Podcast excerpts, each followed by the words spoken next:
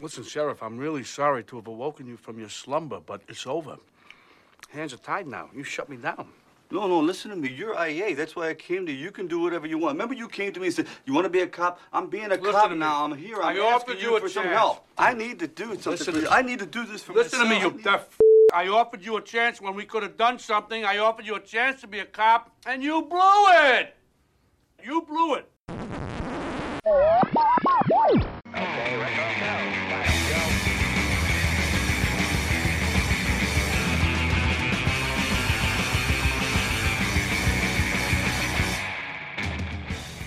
Hello and welcome. Welcome and hello. This is Wait, You Haven't Seen? It's a show where we talk about movies, and specifically, we talk about a movie at least one of us has never seen before. I'm your host, Travis, aka TV's Travis. This is episode number 250. And our movie this week from 1997 is Copland. And joining me to talk about it, returning to the show, it's Jay Dimes. How you doing, man? What's up, man? I am uh, I am happy to have you back. It's been a it's been a while. I think the last time It- you were on, we talked about the contender, right? Or was it the Quick and the Dead? I was trying to figure that out. Oh yeah, you know what? I think it was the Quick and the Dead.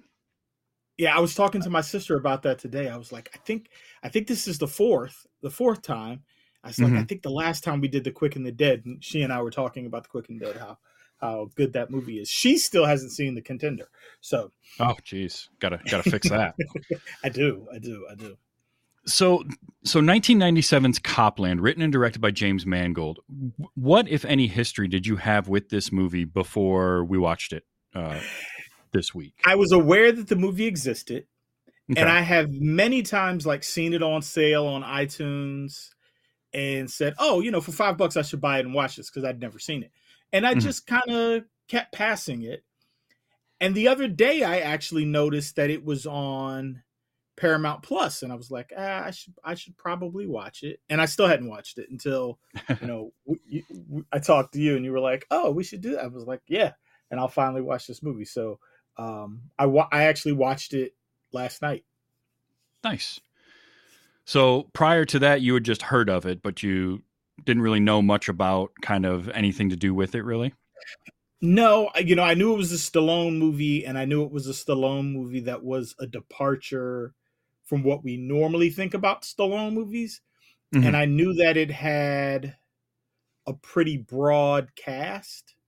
Right. Um, and even knowing that, I was still very surprised at the number of faces that pop up um, in this movie, even just like people that are only in it for like a minute or two. You're like, oh, they Yeah. got this person for that.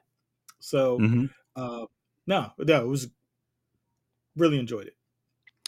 Yeah, so so the movie comes out in 1997, and this was um, it's funny because I you know I I remember watching this probably a year or two after it came out. I, I watched it on home video. I think I rented it or something, Okay. and I didn't know James Mangold at the time. Um, this was before because I went and saw Girl Interrupted in theaters, but I think that was the next year or '99, something like that. Um, so I didn't I've never seen that movie.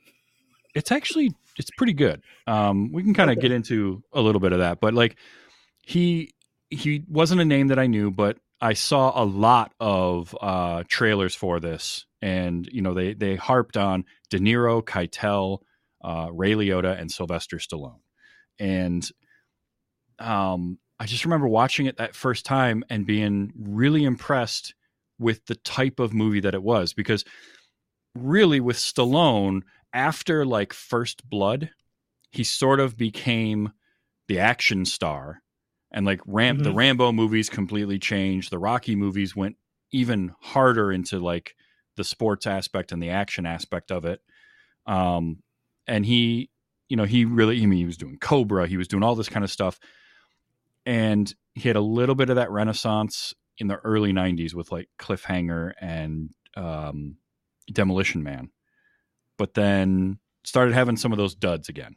Some of those like Judge Dredd, uh, Get Carter. I think no, Get Carter would have been after this, but it was this was like it almost felt or was being billed as like his Pulp Fiction.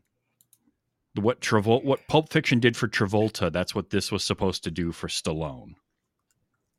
You know, you say that about Stallone, and I and I know that that is the overarching feeling Mhm. about a lot of those movies that he did. But there are a lot of good movies. I a lot of like movies from him that I enjoy that Oh, I feel like come out in that realm, like Assassins, Mhm. which I think is I think is around that time. Yeah, that was like 95, I want to say. 95, uh, the specialist with uh, Sharon Yep. Stone, which I Mhm. really, I really love that movie. Um, and I, you know, honestly, I don't mind Judge Dredd um, or Demolition Man that I watched not too long ago, uh, again with uh, with my son who hadn't seen it yet. So, Mhm. I think that I think that I think that run of movies gets a bad gets a bad rap. Oh, it does. It it does a little bit unfairly. Like Demolition Man's really good. Judge Dredd is Judge Dredd is fine. I don't love it, but I think part of that is I love the newer versions of Judge Dredd, like the the comics, but I also liked that Dredd movie from 2012 a whole lot. And so, Oh yeah, that, I mean problem- that was a that was a really good movie. yeah, I think like Judge Dredd for me was fine, but it wasn't quite what I wanted. But but it's not terrible. He does get judged a little unfairly for a lot of the stuff that he's done, but but this was like him kind of stepping away from the action stuff and saying, "I'm Mhm. going to do a smaller movie. I want to do something Yeah. closer to an independent movie," and it it was a it was a bold move for him. Unfortunately, the movie Copland did okay. Like it made it was a shot on a fifteen million dollar budget, which is And very small. They And made their money made, like, though. Oh yeah, they made like forty five million, I think, in the box office. But um it was only lukewarm with the with the critics. They didn't hate it, but they didn't love it. Um and it wasn't the big hit that Miramax was hoping it was going to be when they bought the script.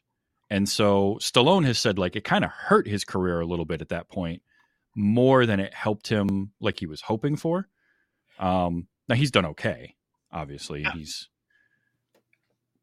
a couple funny things about what you said there. I don't Mhm. think Miramax has ever had a huge hit, like not once. And they've had a lot of movies that I love. Oh, yeah. uh, they were the home of Kevin Smith and Robert Rodriguez, and they're, Yep. they're two of my favorites. Robert Rodriguez, really, and then also uh, I think a lot of Tarantino's movies were done Yeah. through Miramax. Um, they've never had a big hit, not once. No, and uh, you know, part of it is uh, the guy that was at the top of Miramax um, is terrible, and Yeah, yeah, yeah. uh, terrible human was being. Terrible human he was a being. terrible person, and he also meddled a lot in a lot of the movies. Mm-hmm. Yeah. Um, but yeah, they never had the huge, huge hit. But this movie, I feel like, is a little bit underrated. Is a tough word to say because I think that people that see it appreciate it a lot. I think that it's underseen. I don't think it got Mhm. enough exposure. It was marketed fairly heavily, but honestly, Stallone in this is really good. Yep. He th- the guy can act. The, Mhm. There's not a question about that. But this was, if you were watching this in 1997 and all you knew Stallone from was all the action stuff that he did, this feels so different because it's such a different character for him, and he really went for it. But he does such a good. It's such a good performance out of him. Not just that he put on 40 something 35 40 pounds uh, to play this role which he did Which and you I noticed I don't see.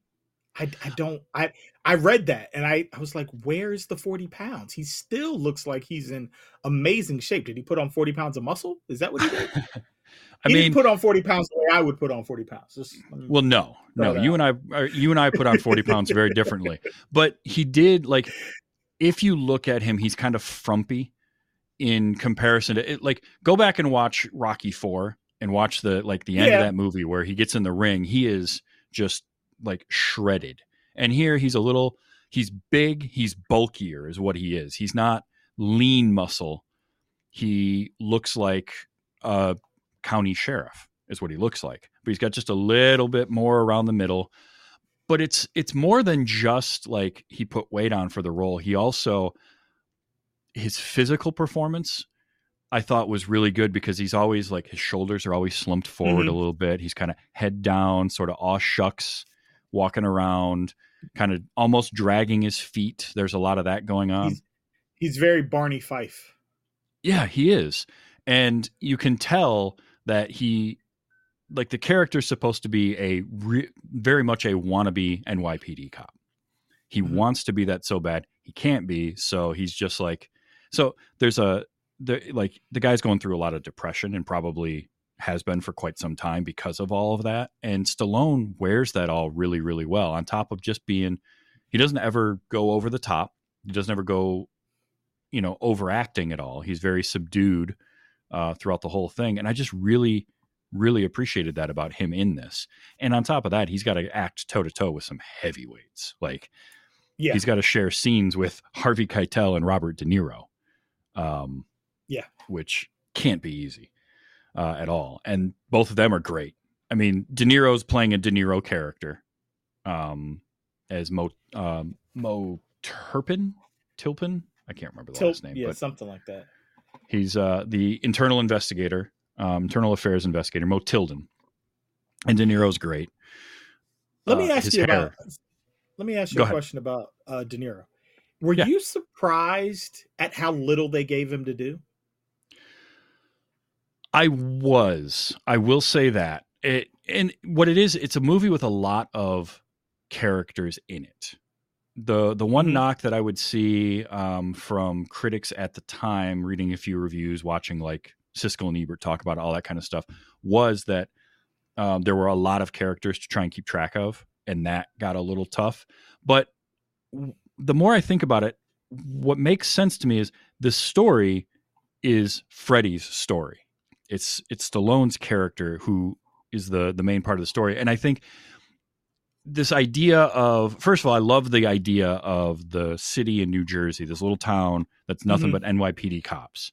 Um, I love the disclaimer at the very end during the end credits where they say uh, it is currently illegal for NYPD police officers to live outside of New York State. Um, but uh, just the idea of that, like they just want their own little little town, and this guy, you know, Ray Donlan sets it up. Harvey Keitel's character way back when, and and they all move in there. That's really cool. And then you, you know they're all corrupt cops too Right. but I kind of like that the movie doesn't overplay that plot. Like they're corrupt cops, and they're not good. Pe- they're not good people, most of them, um, in that way. But that's not the main focus. The main focus I'm not is sure just any of them are. yeah. I mean, they've they've all got their problems for sure. Yeah. Um, but the the main focus is Freddy and the way Mhm. he's dealing with all of this. So we can kind of just have all that other stuff out there, but we don't need to explain a lot of it, which I think is good. I think you could very easily get too wrapped up in that conspiracy and who the mob bosses are that they work with and the the Mhm. IA investigation. So but yeah, it is every time I watch this, um, I'm a little bit surprised. Like I always think of De Niro being in it more. Um, Yeah. and so it, it does surprise me when you're like, oh yeah, he's only got a few scenes, but they're they're important scenes because they're really what pushes Freddy. Same thing with Keitel though. Keitel's really only in a few scenes. yeah. His are just sprinkled a little more throughout uh, the movie, but like he's not in that many. He's great though. I had a note uh, that I wrote down about Harvey Keitel was um, oh, let me find it here. Uh, Harvey Keitel has this intensity about him, especially in this era. This like from sort of the mid, well, really from like say Taxi Driver to kind of the early 2000s. That whole stretch, he's got this intensity about him, and he's not. He's physically imposing, but not in a traditional sense. He's not physically imposing like big, strapping, you know, looks looks looks Yeah. like he could crush you. He's got that old man strength, right? He's got that Yeah. like he he looks like a like a guy who's been a plumber for 40 years or a mason or something like that where he's just worked with his hands forever and you know you know that if he punches you it's going to feel like getting hit by a brick because it's just that's the way he's built but and so it works in this because he's not bigger than Stallone but he's absolutely 100% got Stallone under his thumb. Like Yep. Freddie, Freddie works for Ray, and Harvey Keitel is perfect for that role because he very much reminds that. me of the role he played in Pulp Fiction as the Wolf. Like Mhm. he's Yeah. just he just he just has a a a, a gravitas that like shows up on Yeah. screen and in the performance, even when he doesn't necessarily have a whole lot to say, because he doesn't say a lot in this movie either. But he's uh he's always a very strong presence. And you need that. Um, you need that kind of presence when you have, you know, Liotta's the same way. Liotta always has that good presence, and here he's, and he, he was so great at playing those kind of right on the edge of of unhinged kind Yeah. of characters, and Figgis is perfect as that. He's the coked out, you know, he's a he's he's the undercover cop because that was the other interesting thing with all of these cops in this movie is they're all NYPD cops, but they're not detectives. They're not higher Right. ups. They're like Right. sergeants and lieutenants, uniform cops. Um, and that's the other thing I forget a lot too. Is like usually the the trope is that they're going to be detectives and that's how they're on the take. And no, these are just like these are guys on the street. Um, but Liotta is the undercover, and but he's a cokehead, right? He's taking taking cocaine out of evidence, and he's doing all sorts of stuff like that, and he's taken his bribe money. Um, he's Mhm. not a saint by any stretch, but he at least his character at least is kind of wants out. He's sort of done with all of what's been going on. He's he's seeing he's benefited from it, but Right. he's no longer comfortable being part of it. Um, and it's a great another great performance. I mean, Liotta's great in this. Yeah. The uh the bar scene when he gets into Um, it with Robert Patrick is ama- it, it is amazing. Oh yeah. It's it's so good because you've got Robert Patrick who's, you know, he's playing he's kind of the enforcer of the Mhm. group. You know, he's supposed to be the tough guy. And Liotta's just calling him a kid and like telling him to shut up and all this. They're probably like what, 5 years difference in age, something like that. but but you know that uh Figgis has been around for a while. And so that's just how he's going to treat him. And I, I liked that. I li- I liked that antagonistic sort of thing going on between those two. Um, every like everybody up and down this. Peter Berg is Joey Yeah. Randone. Um, he's he is probably uh, the one that is he's got his own demons and his own skeletons, but he doesn't. I don't think he was prepared to go as far as like Ray and uh and Jack and those guys, right? Because he's the one Right. he has that moment where he comes back and they find him by the pool and um he's like, "Wait, what is going like he can't believe they're trying to kill Murray." In that scene. Yeah. He's surprised by that because he thought they were he literally thought they were just going to give him a new life and get him out of there. Um but it's not like he's a good guy, right? Cuz he's uh playing around behind his wife's back with Ray's wife. Um and taking bribe money and all that kind of stuff. So, you know, that nobody was uh, nobody in this is clean.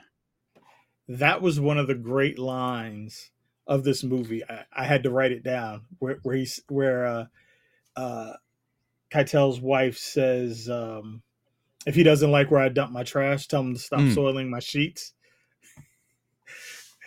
and I was like, Yes. "Oh, that's that's on the nose." It is. It is. Uh, that's Cathy Moriarty playing Rose, and again, she's in what three scenes, maybe. Yeah. but Mhm. she's great. She's Yep. perfect as because she she basically lives in this tiny little you know this little twelve hundred person town in New Jersey, and probably just never goes anywhere. Right? She never goes into New York City. She just Yeah. stays there all the time, and uh, and she plays that role and just nails it. Um, John Spencer is kind of the, I guess he's kind of like the captain. I don't know. Um, Uh he's I love listed as he was John Spencer is good in everything. he is the one detective listed in the credits. Is he okay? Yep. So, and I, I did read that he was initially up for the role of Ray, um, which would have been an interesting take because it would have been a lot different from kind of Harvey Keitel's version. But I, you know, I like him a lot. It's, I think he's better served being that detective and, and only being in a couple of scenes because I want that, I need that intensity that Harvey Keitel brings in a different Yeah. way than John Spencer does. I love John Spencer though. Like, if it's a, oh, yeah. And I think if this was more focused on the NYPD aspect of it, I think John Spencer could obviously have a bigger role um, and it would work because he he has the intensity of like the um, you know a captain or uh, Yeah. kind of a higher up. He's more of that sort of bureaucratic intensity as opposed to Keitel is a physical intensity. So, but even uh, Michael Rapaport, this is actually the first movie I think of when I think of Michael Rapaport. As weird as that is, of all the Oh. stuff that he's done over the years, uh, when I when I hear his voice, I just think of him as Superboy, uh, driving his dumb, you know, Honda or whatever he had. So funny enough, until a couple weeks ago, the first thing that I would think of when I thought of Michael Rapaport is Metro, another police movie that he did with Eddie Murphy. I don't know if you've ever Oh seen yeah, that. I Um, forgot he was in that. Yeah, but Will and I sat down and watched Bamboozled the other day. And I don't know that I will ever be able to think about Michael Rapaport anymore and not think about Bamboozled. Um, so yeah, really. but I I've love never Michael seen Rapaport. that. You've never? Oh, that's a that's a tough great. movie to watch. It's it's a it's a very it's a satirical movie, but it's a very tough to watch satirical movie. I don't know that they could make that movie now, um, but it's it's it's really good. Hmm. I'll have to look for that. Yeah, he's great. He what I like about him is like you see interviews with him and he's that guy all the time. Mm-hmm. Yep. He just sort of is that dude all the time and he's perfect in this as uh, and I love the I love the name Murray Superboy Babitch. What a what a great character name. He's And he's, actually like, a little he's more the young cop. He's he is, and again, not in it a whole lot. Like he's basically in the That's true, beginning, yeah. and then he kind of shows up. He's got a scene partway through, and then he's disappeared again for a while because he's he is the um the MacGuffin of the movie. yeah Instead of it being an object, it's a character, and it's Murray. Um, but I liked him because he had he was young enough still that he had some of that vulnerability and sort of the he was he could play vulnerable, but also just uh, you know he got his job a little bit out of nepotism, right? He's not Murray's not super all there. Like right. he's competent, but he's not the sm- he's not the sharpest tool in the shed, and uh, and it works. It works really well because he just sort of falls in line with like he probably is the most innocent of all of the cops that live in that town, Mhm. but it's more so just because he's younger and he doesn't know any better, so he just kind of follows the lead. As opposed to being like overly ambitious and, and kind of a bad guy, he's he's just sort of dumb in a way is kind of how it felt to me because even he at the time of the inciting incident on the bridge in the in the aftermath of that he doesn't want to like he doesn't want them to plant the the evidence. He doesn't want any of that stuff going on but he also knows how much he screwed up. Yeah. so that's sort of where i where i kind of got that feeling like yeah he's not he's not a terrible person. He's just naive and kind of dumb. Were you surprised But- by the twist with him? That he did. I mean, I guess I can't spoil the movie at this point. It's 20 years old. That he didn't actually die when he jumped off the bridge. Like that. It, that that was the the twist. Oh, um no. I I wasn't and the reason that I wasn't as surprised by it was it was too early in the movie and the way that things went down because it's sort of that movie shorthand of like if you don't see somebody get Mhm. shot or you don't see somebody underneath the building when it falls or whatever jump off the bridge, they didn't actually die Then it didn't. if happen. it happened Yeah. off screen, it didn't really happen. And it was sort of the combination of there was a big distraction, and then you get Harvey Keitel's character saying he jumped, and he's being very performative about making sure everybody hears him say that. And I was like, okay, so so he's not really dead yet, is he? Like, and I had no idea how they got him off the bridge without anybody seeing it because it happens in a cutaway. Right. Um, but but that I I know the first time I saw this, I'm like, he's got it. He he can't be gone yet because they would have shown us him falling or splashing into the water, something. Um, I do think though, again, it kind of plays to what I'm saying, where he's sort of he's naive and a little dumb. Is when they get stopped uh, on their way back by um, Stallone and Janeane Garofalo, and then as the car's pulling away, he looks out the back of the car. Yeah. Dude, yeah.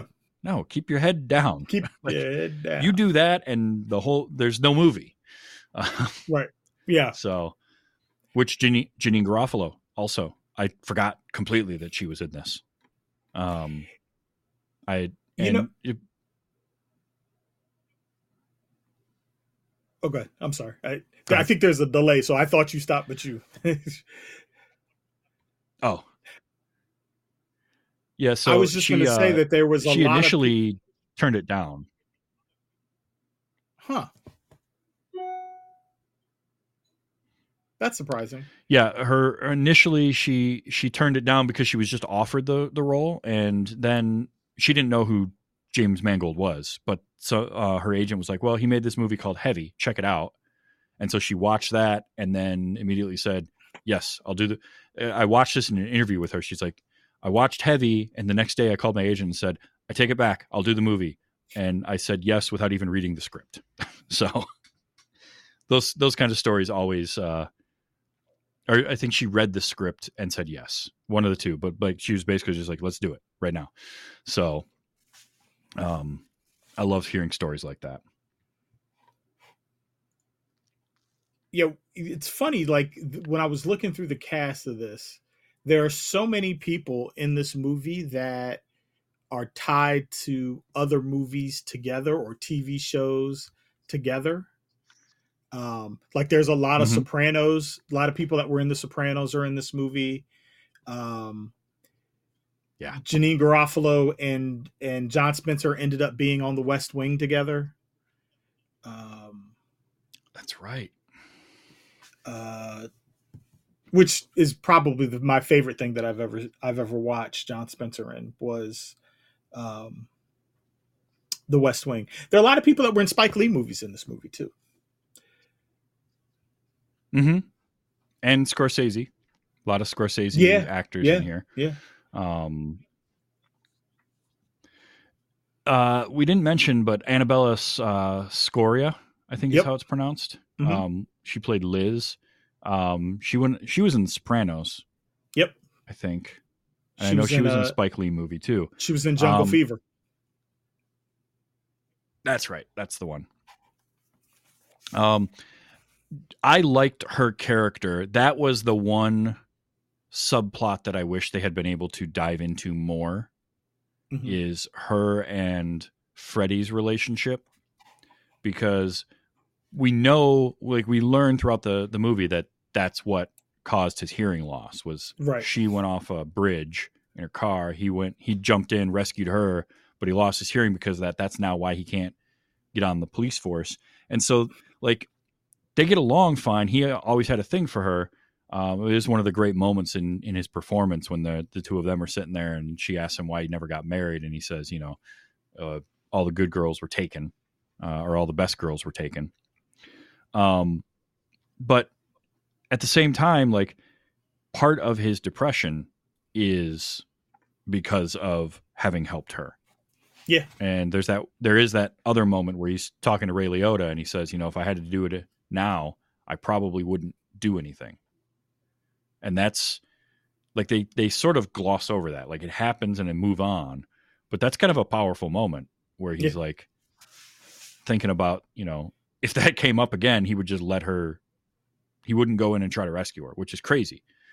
Um but that was the one subplot I wish we'd been able to spend a little more time with.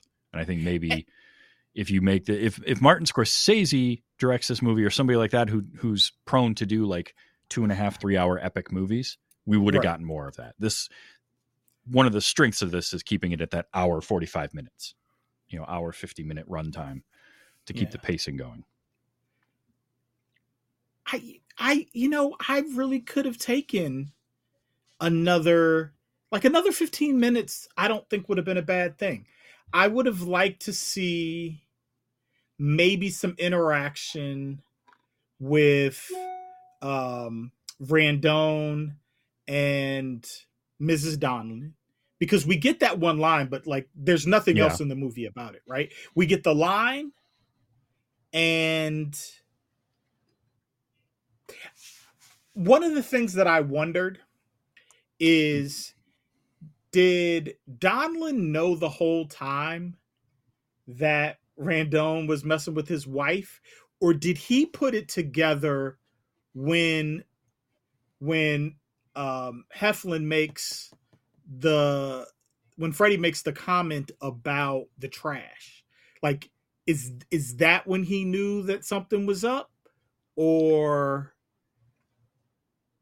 Yeah. has he known the whole time I'm not because sure. really we I- don't hear again about that situation until he lets him fall off the off the the building Yeah. No, the closest we get is at the funeral that they're that they hold for Superboy when Donlan uh, or when um, when Rose looks at Joey and Joey glares back at her and then you get while he's looking at her Ray looks over at Joey. And it's sort of at that point you kind of think, well, he might know now. But yeah, I don't know. I feel like he knew all along because it doesn't seem like the kind of thing that because because of how casual how casually she mentions it to Freddie even Uh-huh. though she says are you going to tell Ray about this I feel like there's no way Ray doesn't know like he's just too smart of a guy Yeah. to to Well- not notice that but but you could you could be onto something though. He may not have he may have had suspicions but didn't really know anything and then Freddie showing up talking about the gra- the trash would have been the thing that clued him in. Yeah. So I also that thought making that was an odd that was an odd relationship of like of the women that he'd run around with like she seems a little too old for him and like Yeah. that's just dangerous. Like your boss who we know is a is a dirty cop like that's who you that's that's that's the woman that you want to go find okay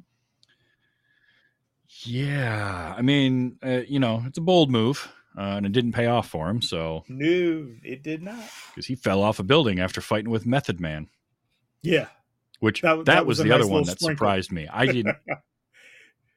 it was. I had no idea, and the scene started out, and I'm looking at it, and I'm like, "Is that Method Man?" What, like, and I had to. I had to look it up. I had to confirm because I at first I wasn't sure, and then he s- talked a little bit more. I'm like, "Oh yeah, that's Method Man, totally."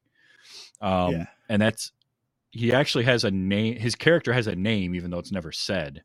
Um, which I thought was I always love when they do that in a movie where a character is named in the credits, but you know, the Shondell was the name for his character, but you never hear it. He's only in that one scene. But this would have been kind of before he really started acting. Um, I don't know if this is the first thing he did, but it's got to be early on. So that scene makes me wonder was there another scene where we see um like a hit get put out? Like so do you think that that that Yeah. that was tied at all to Donlan or is that just a random occurrence that happened to tidy itself up? You know, that's a good point. I bet you there was a scene maybe in the in an early draft of the script where that could have been set up because it seems like it's a little too convenient for Donlan that the Mhm. guy who could be a problem for him suddenly uh, gets into this scrape and he just happens to be working at the same night and all that kind of like there are a lot of conveniences in that. So, you know, you you might uh, I don't know that I ever really thought about that before but now I'm wondering if there is because Crooked Cop. I mean, Yeah. it'd be easy for him to. He's got, even if he's not a detective, he's got, you know, thugs and criminal informants and things that are on the street that he, he he's probably busted the guy a couple times, right? And just uses that leverage on him. Yeah. So, huh? I never really thought about that, but yeah, that makes sense. But that was a very uh, that was a fun little almost cameo, uh, just to have him in there. I thought that was that was good. Um, I just like so much of this movie, the pacing of it, the now the script. I love this script, and I love this script because of its simplicity. But apparently, so did all the actors because they all worked for scale Oh. in order to make this movie. Um, which that tells you how much they liked this script back then when it was kind of getting shopped around and, and people were getting copies of it. Um, because like I could see if it's an okay script, if if Mangold writes an okay script, you get one, maybe two guys that are like, yeah, I'll take a little bit of a pay cut to do this. But you got De Niro, Stallone, Keitel, Liotta. These are names. These are box office draws, even at this point, uh, for all of them. Um, to all be like, yeah, no, we'll work for scale to keep the budget down for this this young director. This was, I think, and I'm going to confirm this, but I think this is Mangold's second movie Yes. Because he had done Heavy. Yep. That was Heavy was his uh was his first one. So so this it's this guy's second movie as a director, and he pulls this kind of a cast together. It's pretty incredible. Yeah. Yeah. Um, I, it, well, you know, and I mean, he think went on to helps. do some really good stuff. I think it helps that nobody has to do a lot of heavy lifting in this movie. Like nobody's on like you can't none of the actors are on the screen for long like high percentages of, of the movie. Maybe I mean Stallone might be the closest Yeah, really. Mm-hmm. one, but everybody else kind of pops in. I guess Stallone is probably he's not in every scene though. I mean, he's like he pops in 20 minutes into the movie. And then at that point, maybe he's in almost every scene, but not not all of them. But like so yeah, he even he got to take a good chunk of this Yeah. movie off. Um Yeah, it's a real ensemble cast, and they all have parts to play, and they all have you know Mhm. kind of equal footing, which is nice. So yeah, I, I bet you know that's that all had to play into it. They they read this script, they really like it. They're seeing all these good characters, and they're kind of like, yeah, we can do this movie, and and this feels like that kind of movie that um, sometimes actors will do like a big budget thing um, so that they can make some money and then they can go and do the smaller Uh-huh. movie that is a script they really like. That's what this feels like is one of those. It's that script Yeah. That, you know, De Niro reads the script and he's like, I want to be, I want to play this guy, a Moe Tilden and, um, and all of that. So, you know, that helps. And I mean, look, James Mangold has gone on to do, he's had a hell of a career. Uh, if you look at some of the stuff he's done, I loved, and I just recently covered it on this show, actually, Identity, which one I, was his from a couple years later. Um, I mentioned Girl Interrupted, but also Walk the Line with Joaquin Mm, yeah. Phoenix. Um, 310 to Yuma, the remake, Yep. was a real good one. Um, Logan, Logan is fantastic. amazing. Amazing. and uh and i didn't hate indiana jones and the dial of destiny uh you know it was what it was um it was enjoyable but like his two movies prior to that were logan and ford versus ferrari and those are both highly regarded and very good movies um but he has this way of of really doing these smaller character pieces Funny enough, I have never seen a single Indiana Jones movie. really Not of all the things like of movies that I haven't seen, I think that's the one that shocks people. Like, how have you not watched? I don't know. Never watched any of them. and it, I think the reason the the reason it would be surprising for me is just because those movies were just everywhere for a while, Mhm. and like you couldn't You just sort of accidentally see them. They'd play on, you know, some TV channel somewhere or whatever it was, but it's surprising, but then at the same time, I don't know. It's it, it like it is of a certain style of movie, and if you're not into those adventure movies, you know, it might it just something that may not grab you. Um, I grew up with them, so that makes a big difference too.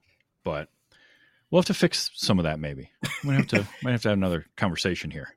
hey, I'm I'm always game. At I'm least the game. first three are. Yeah, the first three of those movies are very good. Um, okay.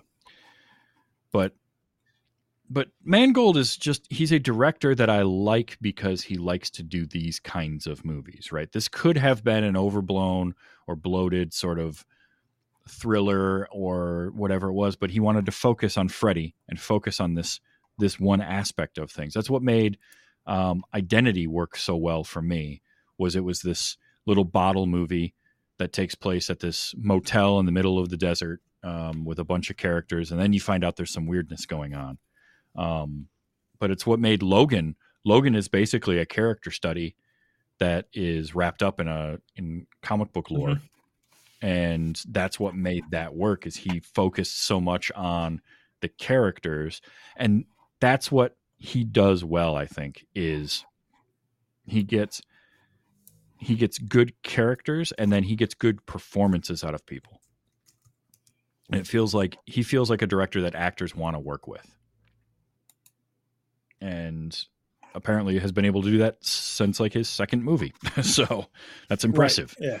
It's really impressive. Um, and getting actors to kind of come out of their comfort zone, right? Like Stallone could have easily just kept making action movies. He didn't Mhm. have to do something like this, but he wanted to. And, um, you know, his first day on set, I guess, was working with De Niro. And the scene, supposedly, the first scene they shot was the one that I played the clip from at the beginning, where De Niro's eating the sandwich, and um, Freddie's coming to him with like, "Hey, I want to do the right thing," and it's already too late. Like that whole Yeah. scene was, I guess, the first day they shot together, um, and I love that scene. I love that scene for a lot of reasons. Partly is that it feels natural because Moe is sitting there eating a sandwich during the whole thing, which was, I guess, uh, the story goes that De Niro chose that. He like improvised that into the scene, um, which is great because he's it got worked. you know ha- he's got a mouthful of sandwich most of the time. Yeah, it added something for sure. Um, oh, I forgot to mention one of the cast members. He was the um, so you know how there's kind of there was Ray, there was Jack, and then there's that older guy. Um, oh, what the hell was his name? His character, uh, Frank, the kind of older Oh. cop, the one Yeah. that um waits out in Freddy's car for him. Yeah, that Mhm. was Arthur Nascarella. Yep. Uh, Arthur Nascarella was actually an NYPD cop for 20 years. Um, Yeah. before getting into movies, I thought that was I always I always like that too. The because that brings not only does does that bring some extra weight to a role, but it brings a little more authenticity. He can kind of help everyone else sort of act like because you just watch him and you sort of do what he's doing and you're halfway there. So I love that. He's great. Uh, he he was one of the actors who was on The Sopranos. He has also been in 6 Mhm. Spike Lee movies. Six. Damn. Six. I think he's he may have I- been in more. Spike Lee movies than anyone other than Sam Jackson. Quite possibly. Huh. Him or John Turturro. That's pretty cool, actually. Yeah. Mm. Um, so I mentioned earlier about how there was a disclaimer at the end that uh, the story is a work of fiction and it's illegal for NYPD cops to to. So that's true. This is a this is a fictional story. It's not based on anything real. But Mangold actually grew up in a town of Washingtonville, New York. That was a lot like this. Mm. So that's where the idea came from was his kind of living in a town where, you know, everybody got outside of the city but the dads, as he put it, the dads commuted into the city every day to work, and the families stayed in the small town and they never went into the city. So he was pulling a lot, and I think that's Yeah. what makes the script really, really well work is that he knows what he's writing about and he's pulling from his own experiences. So I thought that was kind of cool, though, that he sort of pulled from that and he actually lived in a little town like this, just in New York State instead of New Jersey. to that point, other than the intro kind of narration, there was never a real mm-hmm. explanation about how that town was set up. Like if you walked into that movie five minutes late, you would have been wondering, like, how did how did this happen? Like because they Yeah. never really talk about it again. Yeah, because it, yeah, it's it's one of those things that like for the rest of the movie, it's just sort of you should know it, right? And Right. they're not going to give you that info. And um, again, I think because the story is about Freddy and how he's dealing with all of this, it's not important that we learn that but it does make you question like well how did they set this up? How, who does he how does he recruit the the officers that are going to be able to get a house in this place and and live there? How long have they been doing that? Um but it also to me one of the things i like about that is it makes it feel like a uh a more lived in world where we don't have to have an exposition dump explaining the the rules of this town. It's just sort of it is like that and we're just dumped into it Right. so i like that it does that but yeah it, they don't if you that's a good that's a good way to put it like if you came into this if this was playing on tv and you missed it you came in at the first commercial break you don't know what's going on you don't know why they Yeah. have that because they they do all of that in the opening narration this is one of the few times i think where I, I I shouldn't say few times, but this is a time where that opening narration and closing narration really helps. Mhm. Just just a real quick thing, give you just enough to get started, and then boom, get into the movie, do it, and then wrap it up at the end. Um, I think sometimes that voiceover narration can get overused, but uh, this is a good use of it because you Yeah. do need that primer, just just enough to get you going.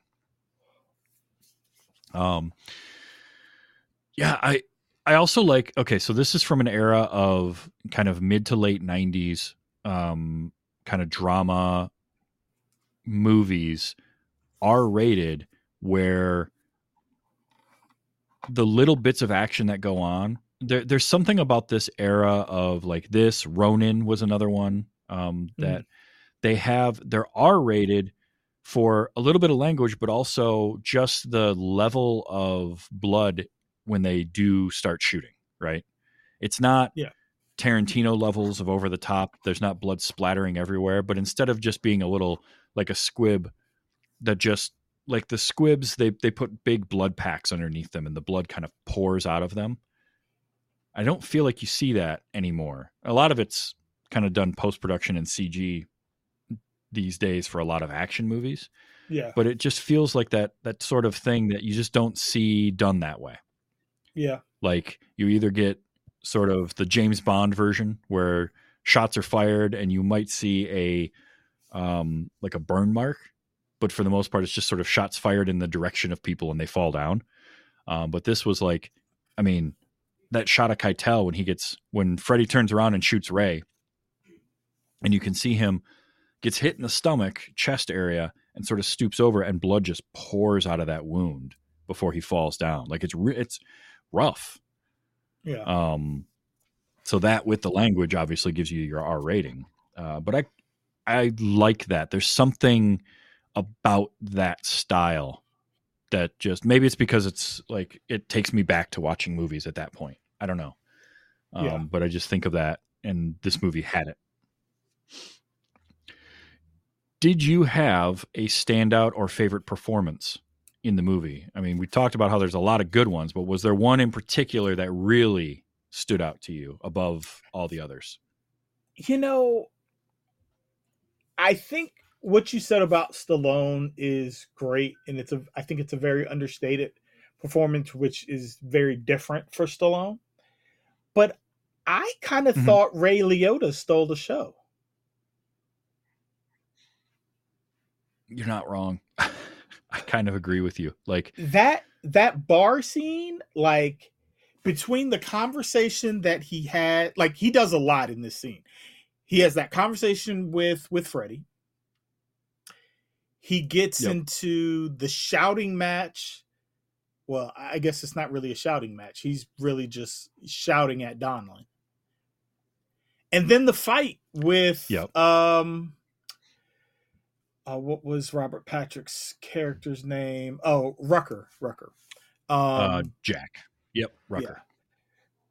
like he he does all this, and it's like you know, can't be more than like seven minutes of the movie, but it's so much, Mhm. and it explains a whole lot, and he does it. He does it Yeah. great.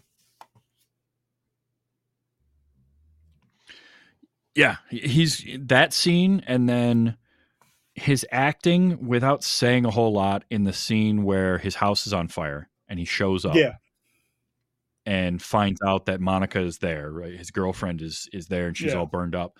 Because at that point, we don't know. Like I hmm you have your suspicion, right? When you're first watching this, you're like, okay, somebody torched his house, right? There because it happens after that. Right. And um he's he's you know, he's upset them, so they retaliated on it. And then to find the twist of what happened later that Yeah. oh no, he torched his own house because he wanted out. He that was his way of getting out of Copland Yeah. was to burn his house down, collect the insurance money, and get out of there. And then for it to all go horribly wrong, the way it did with Monica and her happening to be back there.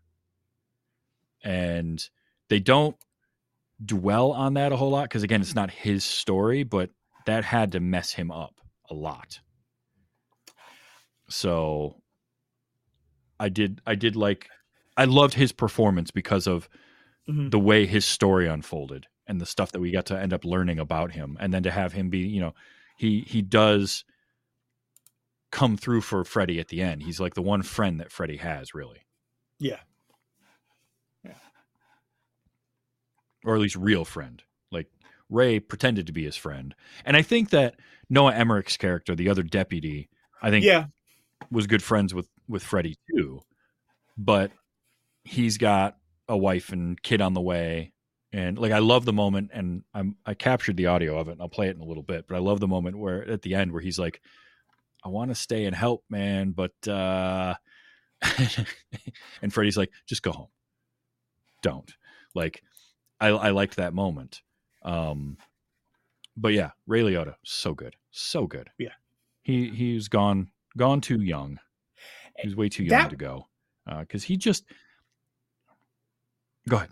Oh, I was going to say that is one of the things that struck me watching this movie. That of all of the characters in this movie, um, Ray uh, Ray Liotta's the one that's gone. Other, I mean, John Spencer was not. Well, I guess John Spencer wasn't that old when he passed. He wasn't even he wasn't even sixty um, when he died. But uh, so many other older characters in that movie, you wouldn't think that Liotta would be the one that wasn't here uh, any anymore. Yeah.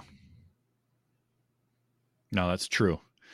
Um, but he was just he was always a compelling uh screen presence. I liked him in everything that I would see him in. Even even something like I saw No Escape for the first time earlier this or uh, earlier in 2023, and uh, you know that's a pretty by the numbers sort of mid 90s action movie, and he's still bringing it. He's really good in that. There's just some actors that always seem to bring you something, and this Figgis character feels like if his character from Goodfellas had had been a cop instead of uh, a wannabe gangster.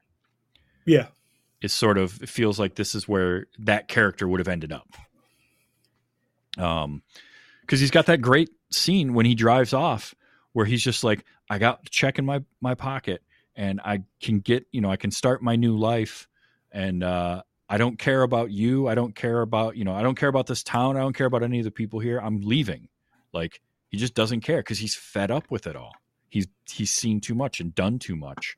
And he's probably they don't mention it, but I'm guessing that the coke, the cocaine problem that he has Mhm. started 2 years earlier when his partner when the whole thing happened with his partner and all that stuff.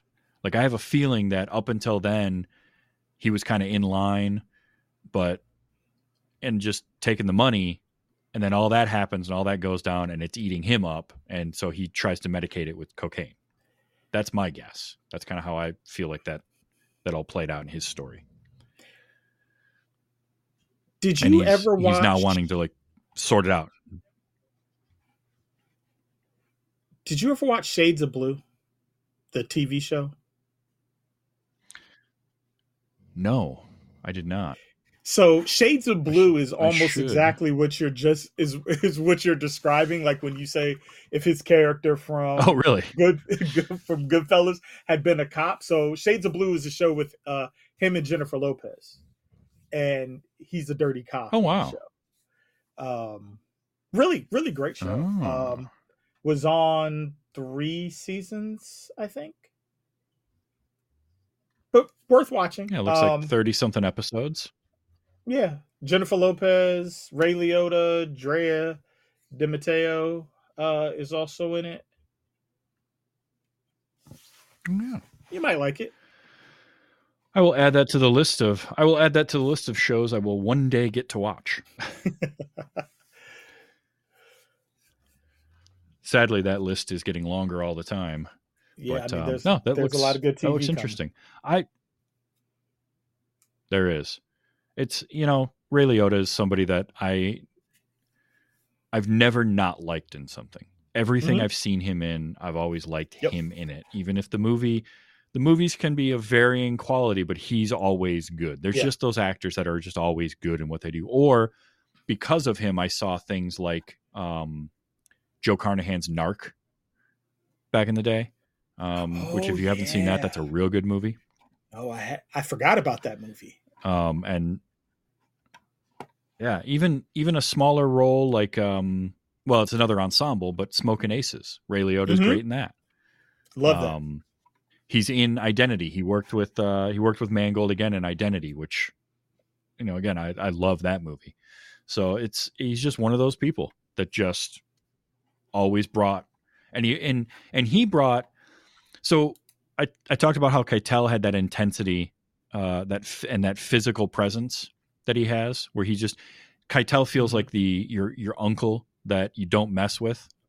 Um Ray Liotta brought a different type of intensity, and he had that just always on the edge of of of kind of snapping and losing it, and you Mhm. didn't know what he was going to do, and that's the type of thing that made him imposing and him scary.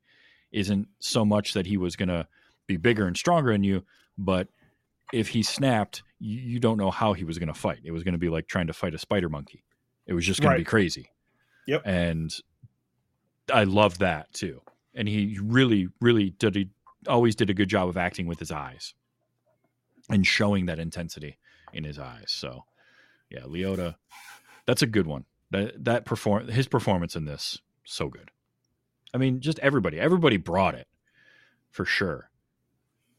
But he he brought a little him and Stallone. I feel like because again, Keitel is great, but he's he's he is playing a character that we've seen him do before.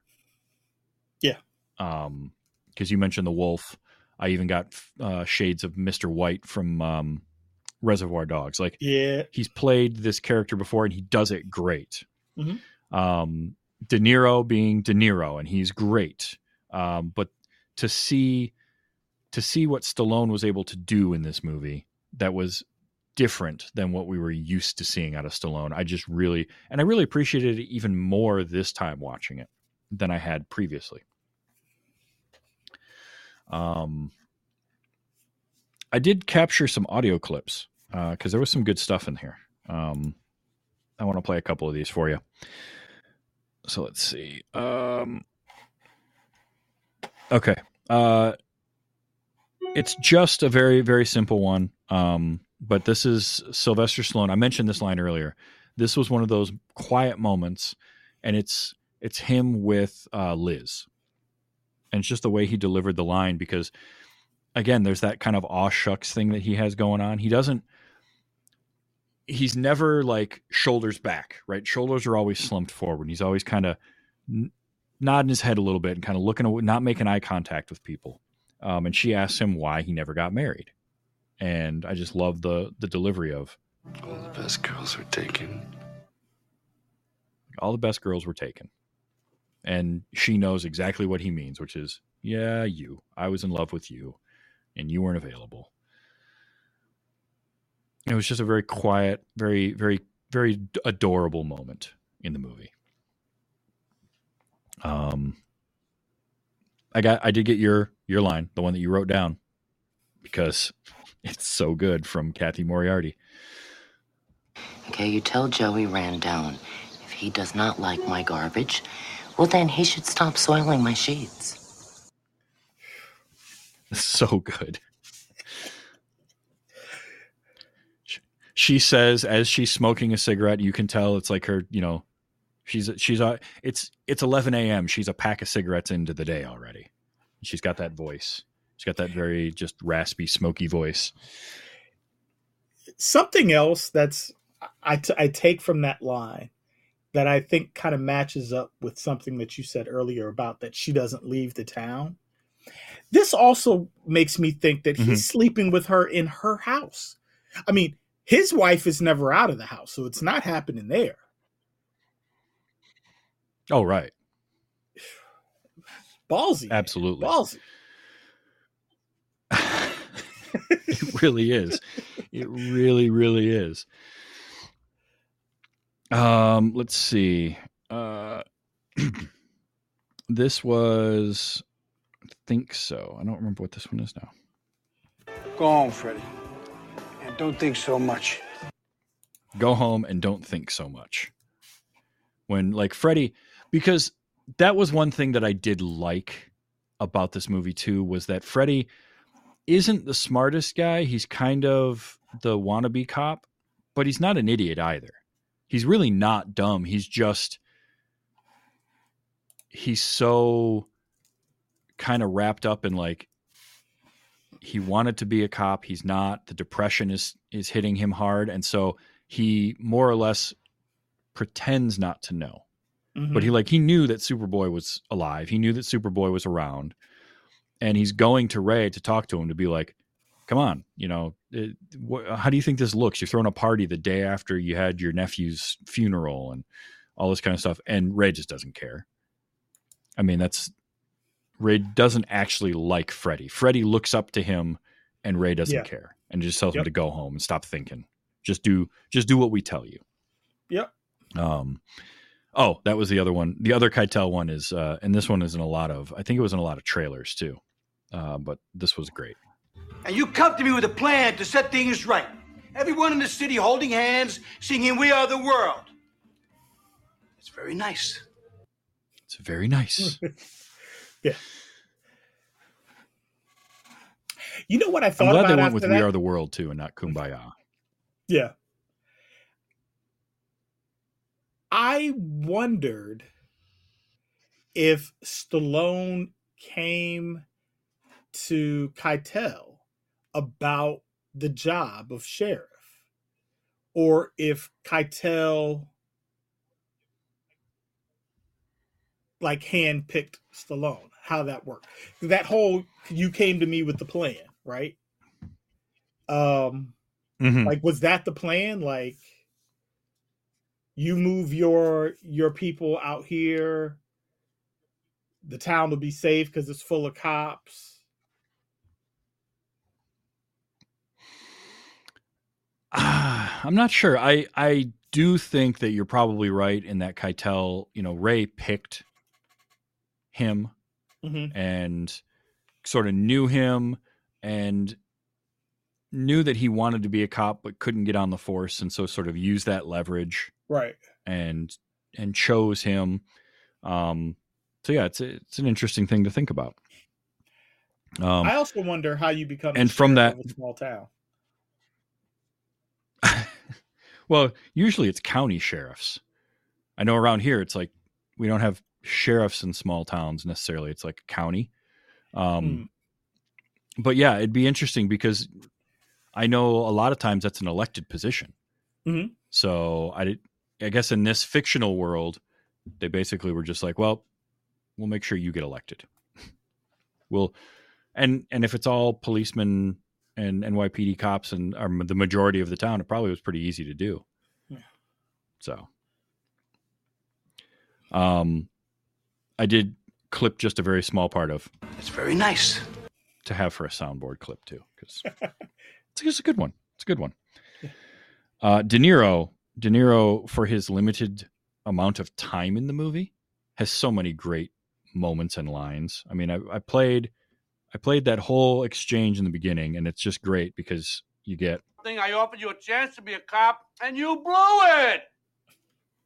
also every time I hear that now, you can hear the sandwich in his mouth while he's saying Uh-huh. it too. he takes a bite of that sandwich. But even little things like early on, uh, second scene we see him in, because the first one is when he's interrogating, uh, he's in the interrogation room. But then when he just shows up in the town and he walks in to buy the cup of coffee, and uh, I just love I heard it was a way of life out here. Thought I'd check it out for myself. like that's just such a De Niro delivery. I just love that. Um, I do like Hands are tied now. You shut me down. My hands are tied now. Little little little walking in there, even. Yeah. Yeah. yeah. Um, still, again, mouthful of sandwich, Mhm. which adds so much to that scene. Just that that small detail of he's he's being really dismissive to the point where he's not stopping eating his sandwich to tell this guy off. Even with uh, when he when he mentions Joey Randone, and he's like, Fell off a building. Should you read the papers? Did you read the papers? Like, loved all that. Um, even you know eh, they have that moment where he's like, they you know this these pla this place never gives you napkins. What am I supposed to do? Like that's just a small moment in that scene that adds more to it, and it makes it feel like a like a real moment in time happening, and not a staged scripted scene. Um, so I love that kind of stuff. Also, Go to lunch. I gotta I gotta find somewhere to use that all the time. like just yell at people. so that was that was good. Uh, oh, Ray Liotta. Um, I liked the diagonal rule. I never really thought about it, but it's kind of a cool thing from this movie because it sort of feels like some sage wisdom, but also like something somebody just made up at the same time when he's trying to explain it to to Freddie. And he says it the first time in the bar. And I just I I really liked it. And it was this. Diagonal rule. Red light, don't fight, you make a right. It's more important than, than the golden rule. Superboy knew that, he'd still be alive, Freddy. Because it does. It's it sounds like something really profound, and yet at the same time, like he's just slightly drunk and just making stuff up. It makes sense though. It makes sense. It does. It does. Um, and this one, this is, I think, Figgis's character as a character, his best line, and he's he's he's telling Freddie like, "I got my check. I got a chance. I don't care about this town anymore. All of that, or your." And I love it where he doesn't he doesn't tell Freddie, "I don't care about you." He just tells because he he does care about him, but he doesn't care about his need for justice Mm. and uh and I thought that was a cool line followed by Being right is not a bulletproof vest, Freddy. because it's true and he's as a corrupt cop he's seen that like you can be right but you still will end up in the gutter. Yeah. uh, and that's why he wants out because he's just he's had too much. But then he does he does have that great moment.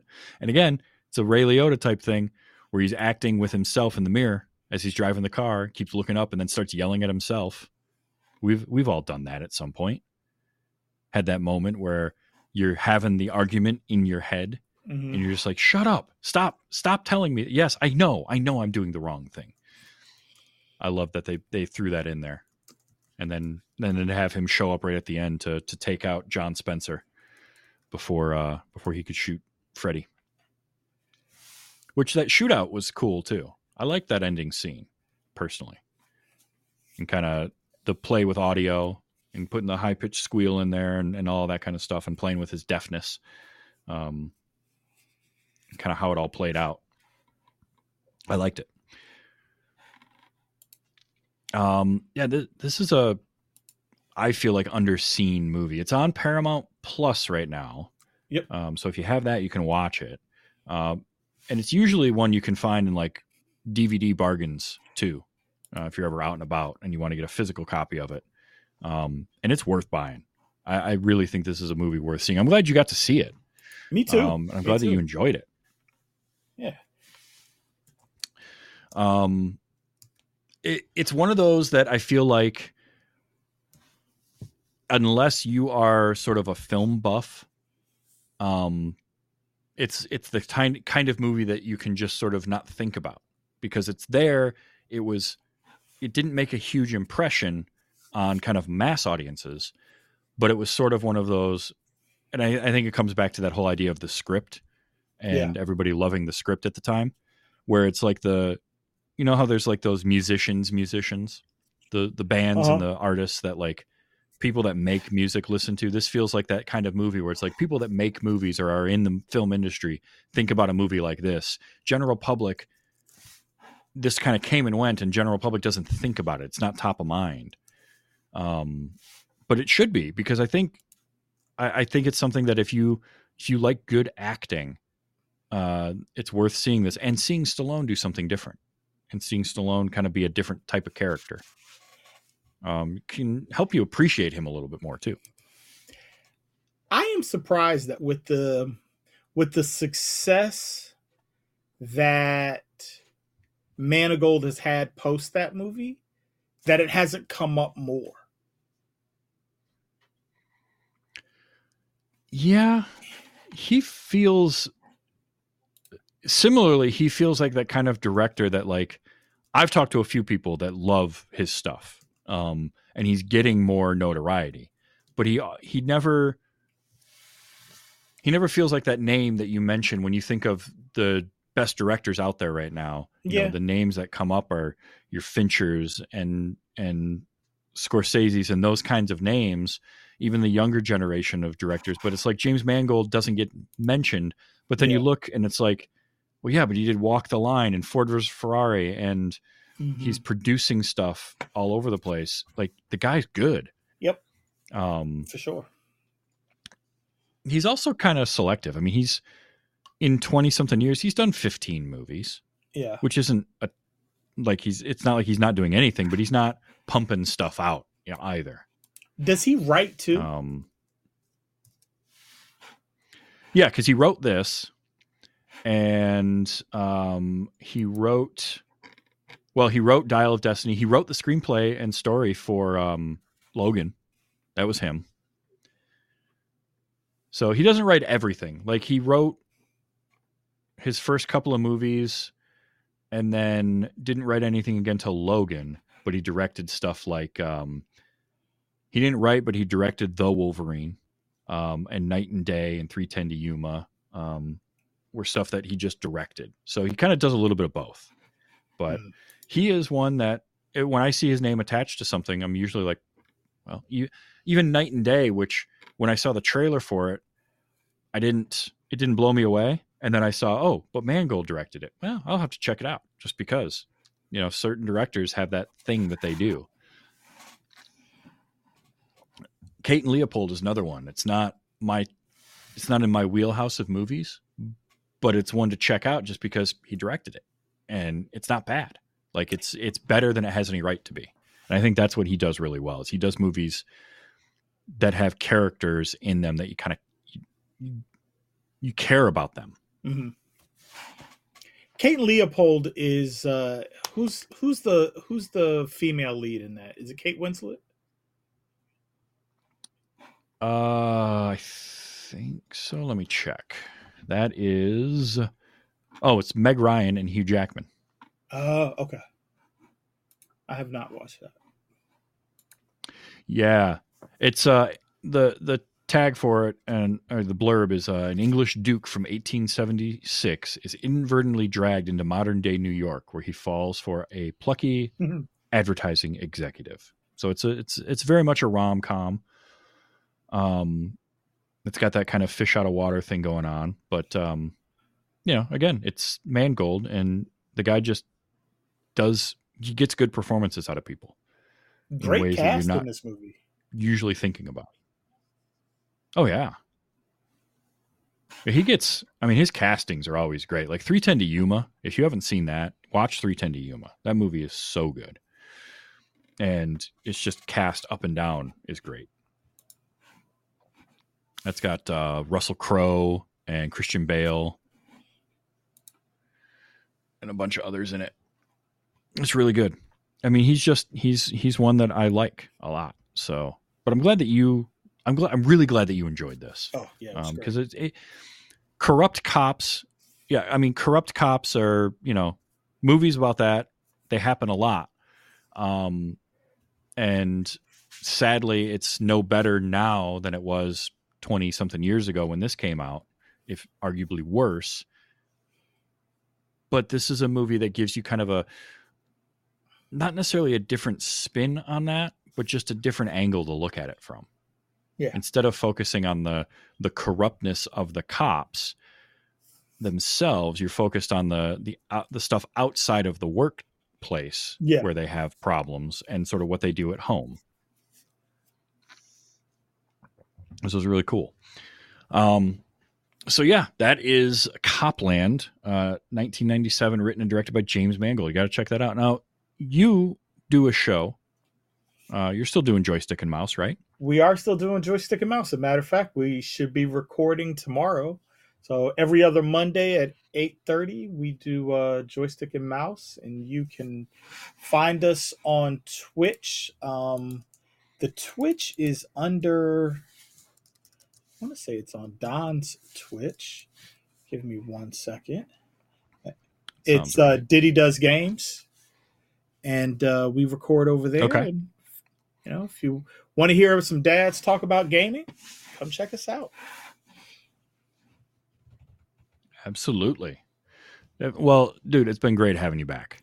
I love having you on the show anytime. Um, we uh, w- we'll have to have a conversation about uh, getting some Indiana Jones in your life because I think, and I think you watching that with Will, uh, I think could be a lot of fun. Oh yeah, yeah. I will. that- I will wait it- until you there- have a. there's, there just Oh, I was just saying. I will wait we'll, until we'll you have that a- happen. Sounds good. Awesome. Awesome.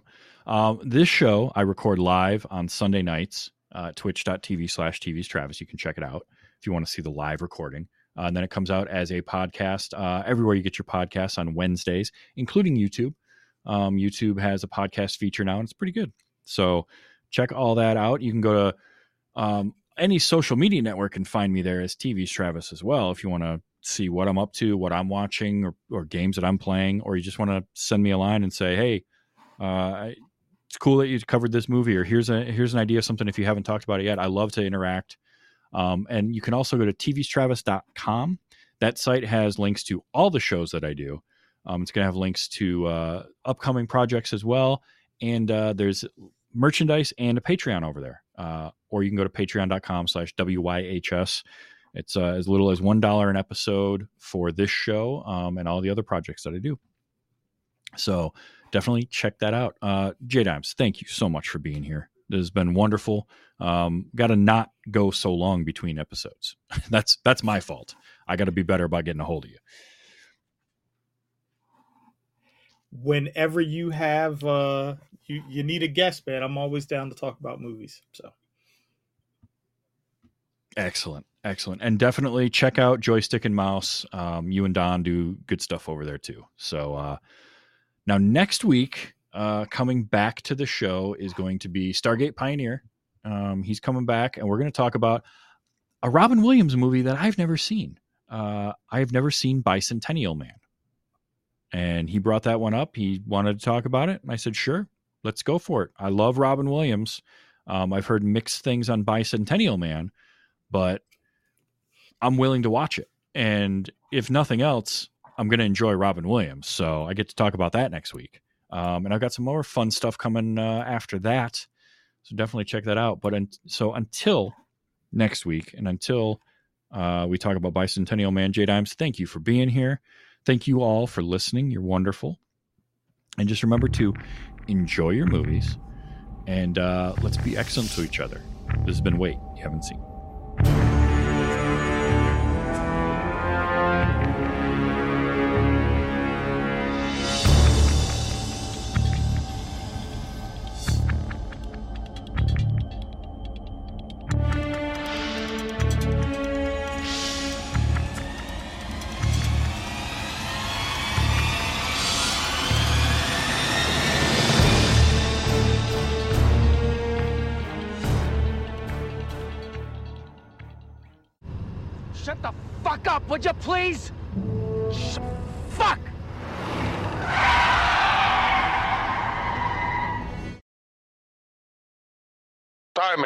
Hopes you have enjoyed this program.